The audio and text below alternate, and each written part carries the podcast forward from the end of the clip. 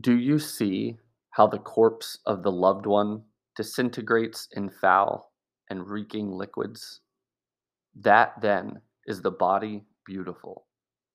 Contemplate it and draw your own conclusions.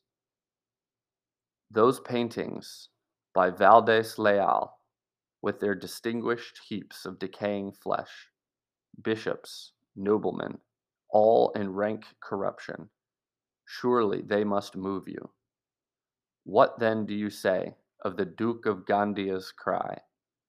No more will I serve a lord whom I can lose through death. You talk of dying heroically.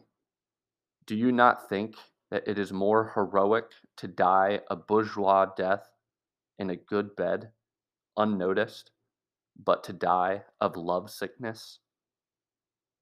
You, if you are an apostle, will not have to die. You will move to a new house. That is all. He shall come to judge the living and the dead. So we pray in the Creed. God grant that you never lose sight of that judgment and of that justice and of that judge. Does your soul not burn with the desire to make your Father God happy when he has to judge you? Worldly souls are very fond of thinking of God's mercy, and so they are encouraged to persist in their follies.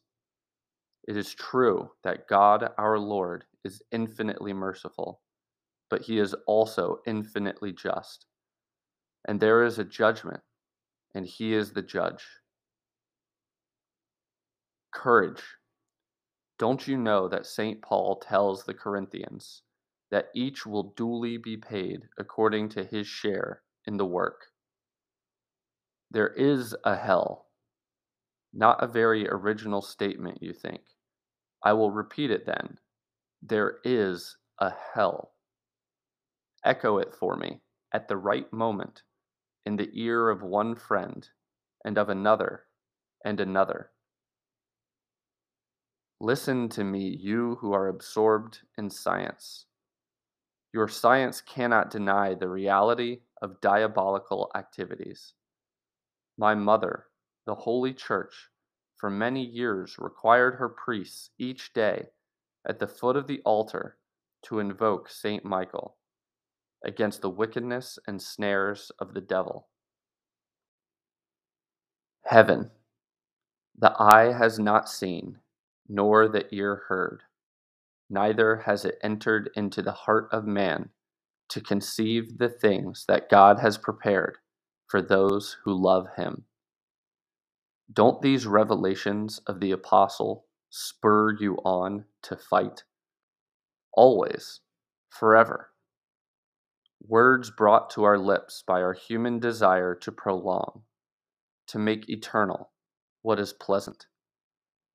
Lying words on earth where everything must end. All that this earth can offer us is continually passing away. Hardly has pleasure begun than it is already ended.